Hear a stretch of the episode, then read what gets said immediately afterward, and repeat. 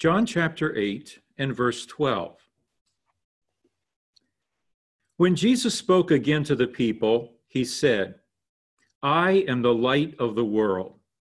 Whoever follows me will never walk in darkness, but will have the light of life. Once again, when Jesus spoke again to the people, he said, I am the light of the world. Whoever follows me will never walk in darkness, but will have the light of life. We're continuing in our verse by verse study of the Gospel of John. As we have said before, the Gospel of John centers particularly on the words of Jesus himself. And many of those words are Jesus Jesus's words spoken about himself, characterizing who he is, his relationship to the Father, his exclusiveness. And this is one of those verses that is so prominent in those characteristics. Jesus is speaking about himself. He is characterizing himself in a particular way. And he is speaking about his exclusivity. Exclusively, he said, I am the light of the world. I am the singular and exclusive antidote to darkness. Now, let's take a moment and just look at the setting that we we find these words in. Last week, we looked at the story of Jesus forgiving the adulterous woman.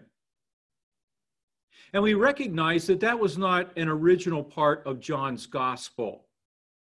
It had been inserted sometime later by someone unknown.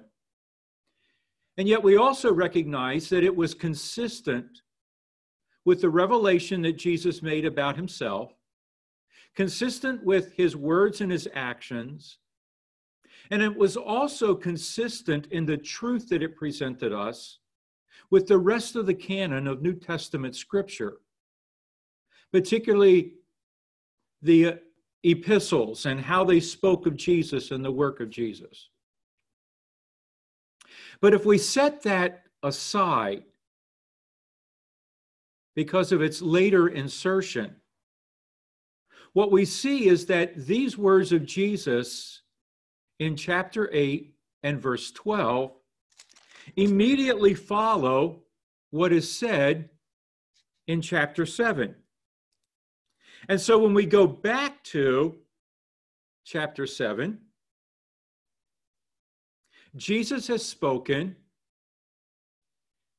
and then the temple guards arrive from their mission to arrest Jesus, but without Jesus. Pharisees interrogate them. Why didn't you bring him back? And then, as we saw, Nicodemus raised the point of law. Does our law condemn anyone without hearing him to find out what he is doing? Verse 52. They replied, Are you also from Galilee too? Look into it, and you will find that a prophet does not come out of Galilee. Well, if you remember, we noted there that they either were forgetting their own history or they were modifying it to suit their purposes because actually there were Old Testament prophets who came out of Galilee. But this statement regarding Galilee, and now, again, taking out that later insertion, we read in verse 12 of chapter 8 when Jesus spoke again, he said, I am the light of this world. And so, to this anti Galilean assertion, John records that Jesus made reference to an Isaiah prophecy and he applied it specifically to himself. Turn with me to Isaiah chapter 9. Isaiah chapter 9. And looking at the first two verses.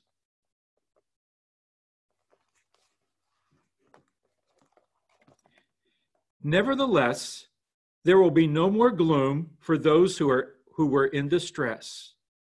In the past, he humbled the land of Zebulun and the land of Naphtali. But in the future, he will honor Galilee of the Gentiles by the way of the sea along the Jordan. The people walking in darkness have seen a great light. On those living in the land of the shadow of death, a light has dawned. Now turn with me to Matthew's Gospel.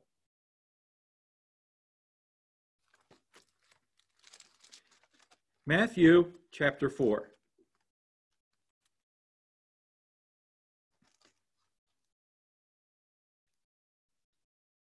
Matthew chapter 4, verse 12. When Jesus heard that John had been put in prison, he returned to Galilee. Leaving Nazareth, he went and lived in Capernaum, which was by the lake in the area of Zebulun and Naphtali. What does verse 14 say? To fulfill what was said through the prophet Isaiah land of Zebulun and land of Naphtali, the way to the sea along the Jordan, Galilee of the Gentiles. The people living in darkness have seen a great light. On those living in the land of the shadow of death, a light has dawned. And then Matthew said, From that time on, Jesus began to preach, Repent, for the kingdom of heaven is near. So once again, John presents this for us in his record. That when the Pharisees made this anti Galilean statement about Jesus, the next thing that Jesus said was, was I am the light of the world. Whoever walks in me will not walk in darkness, but will walk in the light of life. And Jesus is drawing from this prophecy in Isaiah, which he has fulfilled, Matthew said. And thus, Jesus is making a declaration at that moment that he is the one who has been prophesied and who has been anticipated. I am the light of the world. I tell you, when I come across these things, I, I just don't know how to describe them. They are majestic, they are magical, they are fantastic, they are awesome. the way that the Holy Spirit orchestrates Scripture, puts the record together for us, the way that we have Jesus responding. Come on, you know that he knew what the Pharisees said, even though he wasn't there. Because Scripture tells us that he knows the thoughts of, of people. He knew what they were thinking, he knew what was in there, he knew what they said. So, what does he say next? Like he had been there eavesdropping on their conversation. I am the light of the world, declaring that he was the light that came out of Galilee, and that he wasn't just a local light, he was the light of the world. So let's look at this verse in three aspects. First, the setting, and then secondly, the divine assertion of Jesus, and then thirdly, this light of the world declaration that Jesus made. So, first of all, the setting as it applies to Jesus. When we go back to chapter 7, we see that Jesus had come up to Jerusalem for the Feast of Tabernacles. The Feast of Tabernacles, also known as the Feast of Shelters or the Festival of Booths, was one of three major Jewish feasts that all Jewish men beginning at age 12 were required to go to Jerusalem and celebrate. And so Jesus had been making that journey since he was 12 years old. The Feast of Tabernacles celebrated God's gracious provision during Israel's wilderness wanderings. And it focused on three aspects of that provision that God had made for his people. The first was the manna, with which God had fed his people when there was no other source of food for them. And we saw in John chapter 6 where Jesus declared, I am the bread of life. Your fathers ate the bread that was given to them by Moses, but I am the bread that came down from heaven. The second thing that was celebrated during the Feast of Tabernacles was the water that God provided from the rock. And remember how we've said that in the morning, each day during the Feast of Tabernacles, the priest would lead a procession to the pool of Siloam, dip a golden pitcher in the pool, and carry that water back to the temple. They would pour it in a funnel that was by the altar, and it would run out on the ground. And the people would celebrate the fact that when they were in the wilderness, God provided water for them from an impossible source. He opened the rock and provided sufficient water for the entire group. The third thing that was celebrated during the Feast of Tabernacles was the light of the pillar of fire. And we've described what would happen, how at the end of each day, there were four large candlesticks that were in the court of women, ladders that went to the top, large bowls and young priests would climb those ladders in the evening. They would fill those bowls with oil. The wicks were made out of the used and discarded garments of the priest. And they would light those wicks, and the light would radiate out over Jerusalem. And the people would dance and sing and celebrate all night long, remembering all of these aspects of God's provision for them when they were tabernacling, living in tents for those 40 years in the wilderness. God had been their source of life. So we have already seen in John chapter 6 where Jesus declared, I am the bread of life that came down from heaven. We saw where Jesus declared on the last and holy day of the Feast of Tabernacles, he stood and he said, If anyone is thirsty, let him come to me. And Jesus made the declaration that he was the source of living water. Same thing that he had said to the Samaritan woman in John chapter 4. And now, Jesus makes this declaration. The lighting of those four candlesticks is said to have been so bright and so luminous, they were so tall and they were so large, that they lit up the entirety of the streets of the city of Jerusalem. But Jesus in the temple, standing in the court of women, verse 20 tells us that, standing in the court of the women, where these four candlesticks have been erected, he declares himself to be a greater light than the light that came from those candlesticks.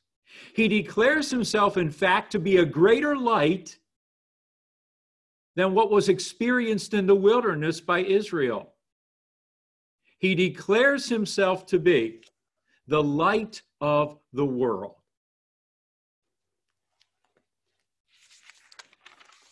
But the controversy that we saw in the last chapter, whenever Jesus opened his mouth and talked, is going to follow him into this chapter, is going to follow him as he declares that he is the light of the world. And we are going to see them repeatedly question him to the point that, once again, they want to kill him for the claims that he is making. Secondly, the divine assertion of Jesus. What does he say? He said, I am the light of the world. If you are taking notes and you're writing that out, don't write it as uppercase I, lowercase a m. Write it as all uppercase for it is a divine reference. In fact, it is Scripture's most recognizable description of divinity. In other words, Jesus, when he makes these statements, is presenting himself as fulfilling the Old Testament imagery of Yahweh as the I am that I am. Jesus is making a monumental claim for himself. And we dug into this deeper when we looked at him declaring, I am the light of the world. And how the original language construction, its translation from Hebrew into Greek, represents those names that were exclusive to God, most sacred, most divine. Those names that represented all that God was in his holiness, his majesty, his exclusiveness. And here Jesus again makes this declaration standing there in the temple. A declaration that is reflected in the words of Moses, when Moses said to the Lord at the burning bush, Who shall I say has sent me? And God said, I am that I am. The exclusive one, the eternal one, the one and only.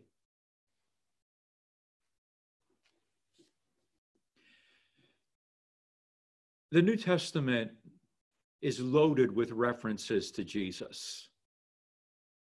Names, descriptions, idioms. But more than any other idiom in the New Testament, it is Jesus's I ams that forcefully assert his claim to be God. Not just a great prophet, not just an outstanding teacher, but to be God. And that claim is recognized. It is recognized by the Jews, but not recognized in deference to who Jesus is. Remember, they recognize this claim as blasphemy. Ha, he's calling himself to be God. They pick up stones to stone him. They take offense at him. They know what Jesus is saying. You and I just sort of read it as, I am the light of the world.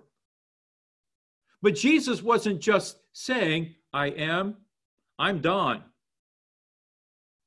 I am a pastor. I am a resident of Baltimore City. It's not in that kind of a league. Again, Jesus is using an exclusive Old Testament reference that is set apart for God.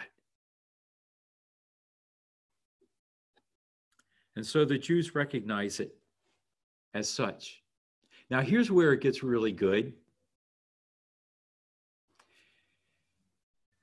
Midway through Isaiah, God makes a number of I am declarations, particularly through the 40s chapters. God declares that I am the Lord and there is none other. I am Israel's Redeemer and there is no other. I am Israel's rock. There is no other. In fact, he declares what Paul will assert in Philippians chapter 2 that at his name every knee will bow and every tongue will confess that he is Lord and that there is none other. And so here we have Jesus taking this I am of Isaiah and applying it to himself.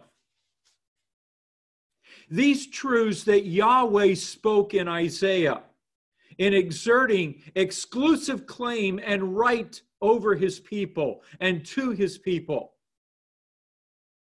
And Jesus makes that claim and applies it to himself.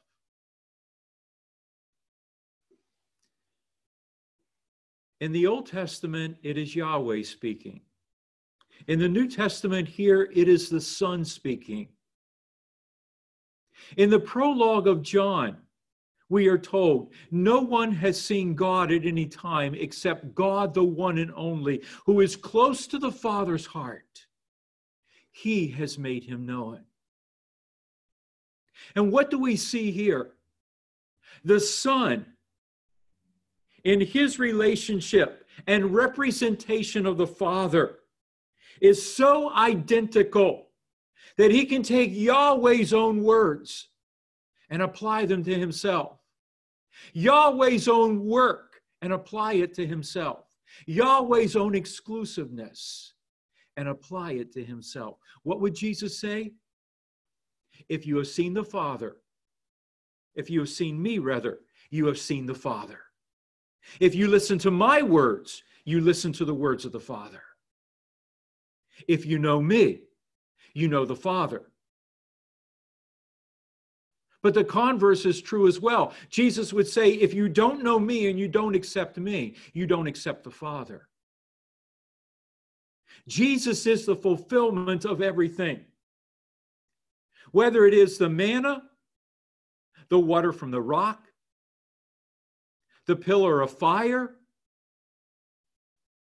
or whether it is the statements that God exclusively reserves for himself when he speaks to his people. Jesus is the fulfillment of each and every one. And so Jesus boldly, without apology, declares again to them, I am. He doesn't need to say what they are understanding in their minds. I am God. I am the one and only. And so he makes this claim I am the light of the world. In your Bibles, under, underline those two articles. Jesus doesn't say, I am a light in the world. He said, I am the light of the world. Once again, he doesn't claim to be one of many lights. He doesn't just claim to be a light in the world, he declares that he is the light of the world. Now,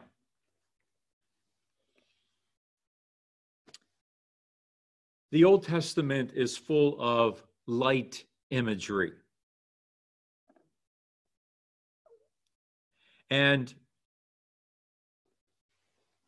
if we go throughout the Old Testament, we see that, like it was in the wilderness, light represents the divine presence of God, that pillar of fire, God in the midst of his people. Light represents God's salvation. The psalmist declared in Psalm 27 and verse 1 The Lord is my light and my salvation. Whom shall I fear? Light also in the Old Testament represented God's deliverance of his people. As Charlotte reminded us last week, in Psalm 105, light is an illustration of God's word and its effect. Your word is a lamp to my feet and a light to my path. And as we have just referenced, in Isaiah, light was also representative of the Messiah and the work that he would do, all that he would fulfill and accomplish. And as we read here in Isaiah chapter 9, that he would be a light to the Gentiles. Now, notice again what Jesus is saying here as he said, I am the light of the world. One of the things that we have talked about, we mentioned this when we were studying Colossians, that Colossians, Paul's letter to the Colossians, is centered around Christ. And so we use the term Christocentric, centered around Christ. You and I are to live Christocentric lives. Christ is to be at the center of our lives. Everything about what we, what we do, how we live, what we say, the priorities of our lives is to reveal that Christ is the center of our lives. The New Testament is Christocentric. It's all about Jesus. Well, there's two more Christo terms here. When Jesus declares, I am the light of the world. The first is Christo exclusive. Jesus said, I am the light. Once again, he doesn't characterize himself as one of any number of lights. That is the divine way to God consciousness. No, I am the light. What would he say to his disciples in John chapter 14 and verse 6? I am what? I am the way, the truth, and the light. No man comes to the Father except by me. Christo exclusive. It would be arrogant if you or I said, I am the one and only. Nobody knows as much as I do. Now, we act like that sometimes, don't we? Especially when we get into an argument with our spouses. I know more than you do. I'm right, you're wrong. But whenever you and I make a make an assertion to be exclusively right or exclusively only, it's arrogance. But when Jesus makes it, it is divine truth. Christo exclusive. I am, and there is no other. And then he said, I am the light of the world. Now it's the opposite. It's Christo inclusive. He's not just the light of Israel. Remember the words of Isaiah. He is the light of the Gentiles. He is the light of the world. In Jesus, anyone can come to know God, for he is the way to God. And God so loved the world that he gave his son. And so through Jesus, it doesn't matter who you are, what you have done, where you have been, what your background is, what stands against you, what's on your record, how bad you look in the eyes of anyone else whose life has not been as bad as you. Jesus is the light of the world. And world includes anyone and everyone. And so Jesus declares whoever, whoever, once again, what a wonderful word. Remember that song that we would especially sing on Sunday nights in our Sunday evening services. Whosoever surely meaneth me, surely meaneth me, oh, surely meaneth me. Anyone in the world who believes in Jesus can sing that song.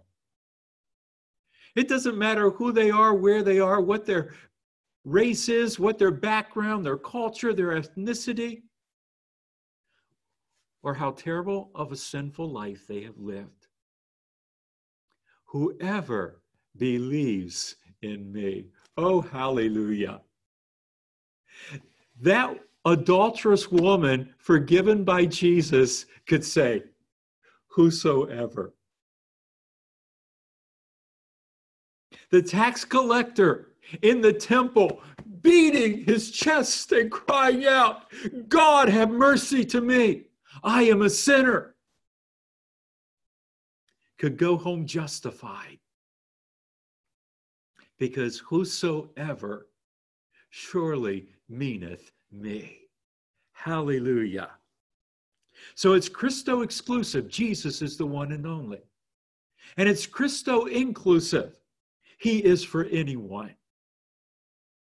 And his salvation is sufficient to bring any sinner, regardless of their past, into a relationship where they are walking in the light.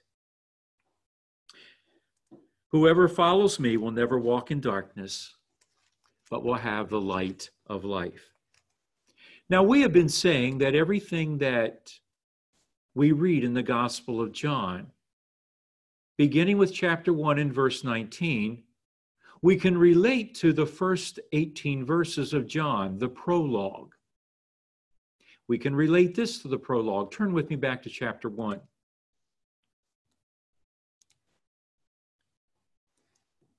I am the light of the world.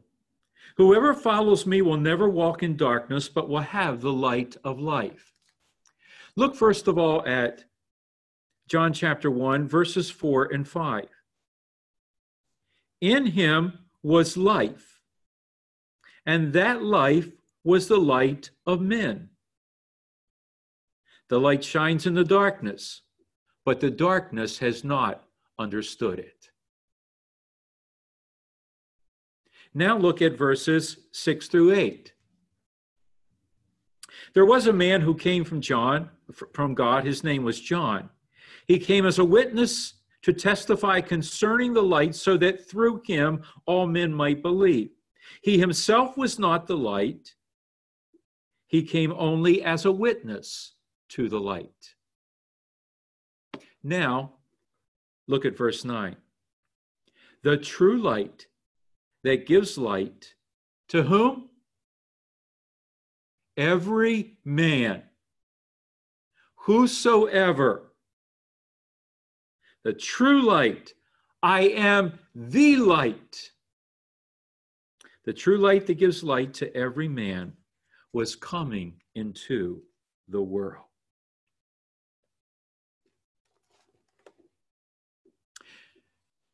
I want you to turn with me back to one more Old Testament reference. Back to Zechariah.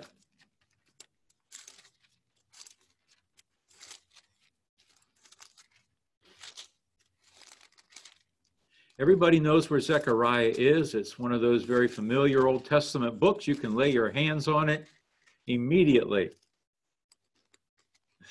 If that's not true for you, you could just start at the end of Malachi between the two Old Testaments and the two Testaments and just page back a few pages.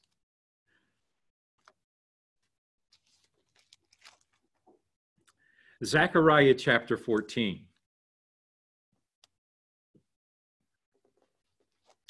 Now look at verse 8. On that day, the living water will flow out of Jerusalem, half to the eastern sea and half to the western sea, in summer and in winter. Have we seen a fulfillment or an application of those words? Sure, we have. When Jesus stood and declared, If anyone is thirsty, let him come to me for rivers of living water. And now look back at verse 6 and 7. On that day there will be no light, no cold, or frost. It will be a unique day without daytime or nighttime, a day known to the Lord. When evening comes, there will be light. Isn't that a unique declaration? Well, when you and I go to the end of our Bibles, to Revelation 22.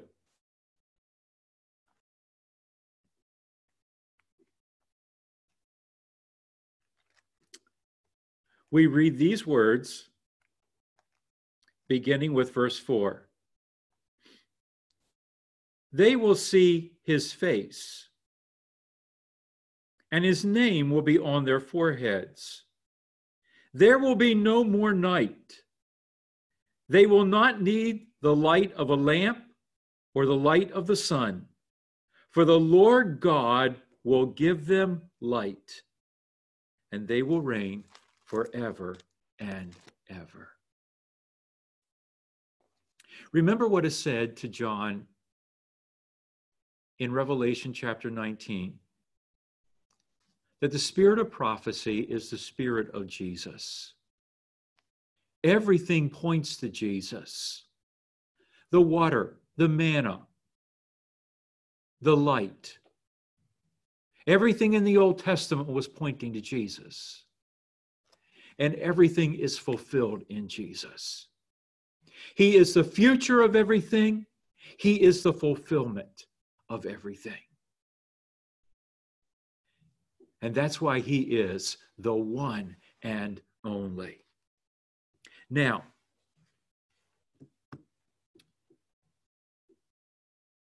what's so important and significant about these words? Well, first of all, this is a missionary passage. This is an awesome missionary passage.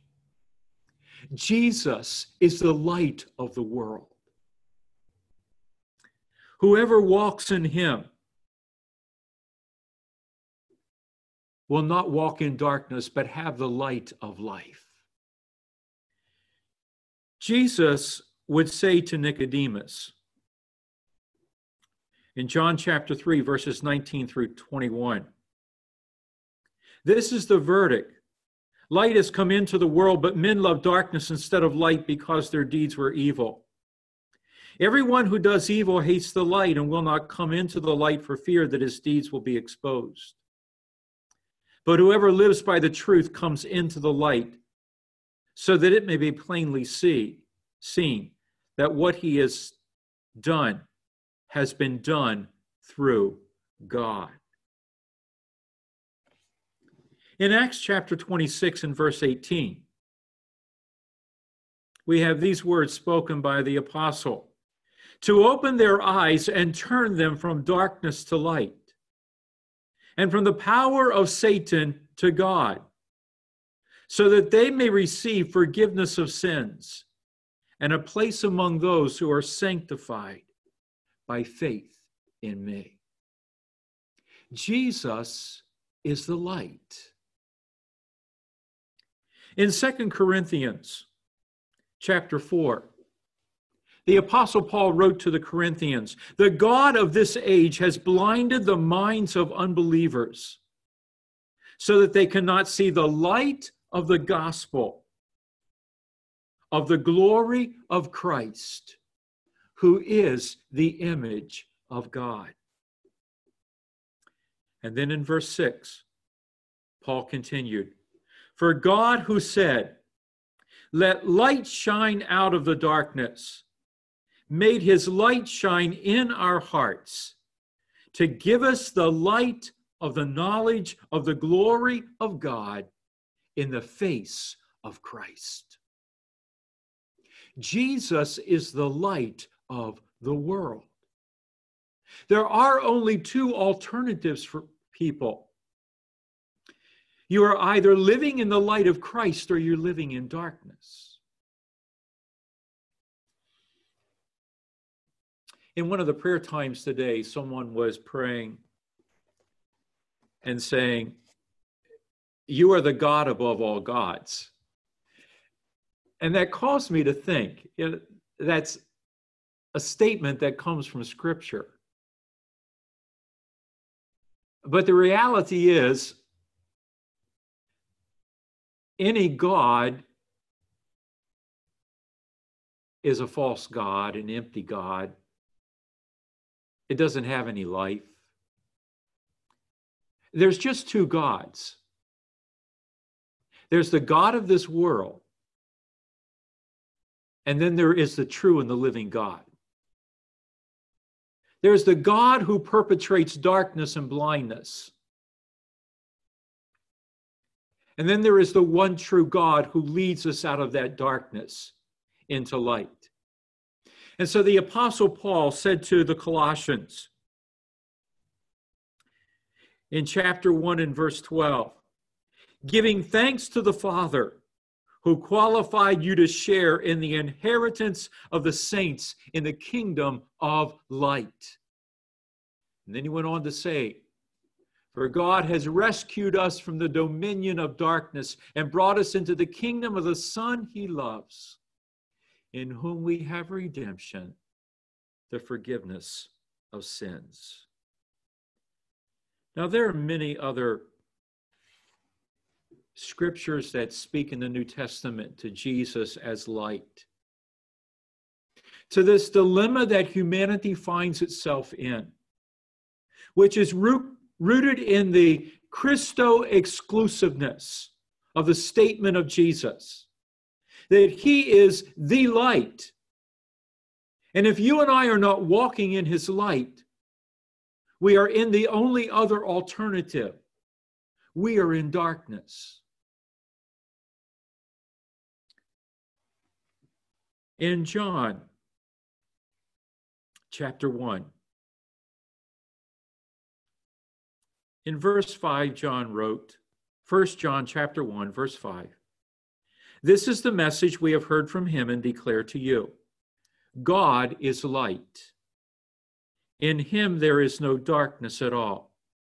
Now look at verse 7 and see how it reflects the words that Jesus spoke.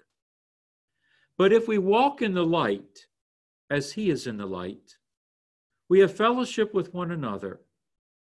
And the blood of Jesus, his son, purifies us from all sin.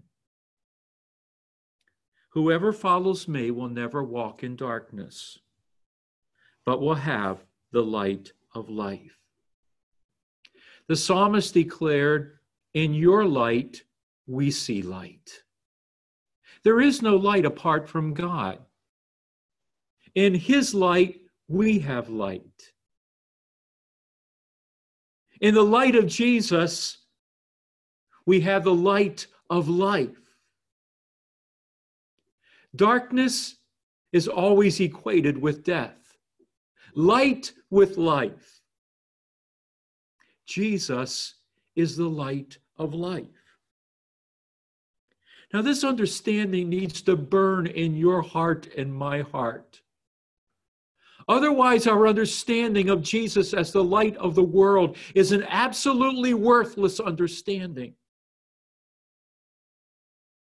For you and I can't walk in the light as He is in the light. Without this understanding, that people who do not have his light are in darkness, blinded by the God of this world, and under the sentence of eternal death. And you and I can't really claim to walk in the light as he is in the light unless we also understand his words to us. You are the light of the world.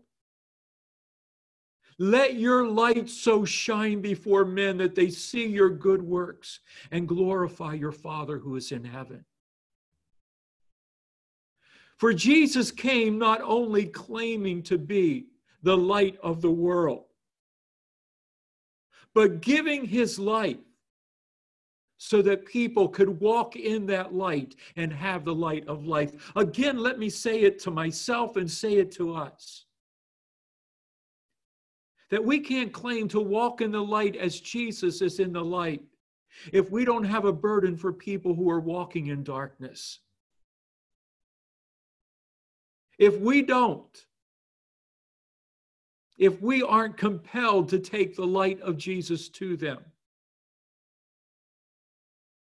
and to present him as the light of the world so that they will not walk in darkness any longer.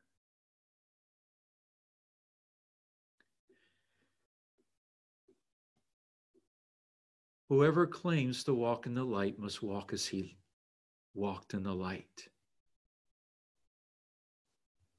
He said, I came not to be served, but to serve. Let your light so shine that people see your Father, are drawn to Him. Once we were not a people, once we were in darkness, but he has brought us out of darkness into his marvelous light so that we might do what? Declare his praises. Make him know it. And so Jesus declared, I, as God, am the light of the world. I am the one and only. I am the way of salvation. I am the light that gives life. I am the light that is eternal. May you and I walk in the light as He is in the light. Amen. And as people of light, may our burden and passion be that those who are walking in darkness would see a great light and come into the glorious light of the knowledge of the image of God who is Jesus. Amen.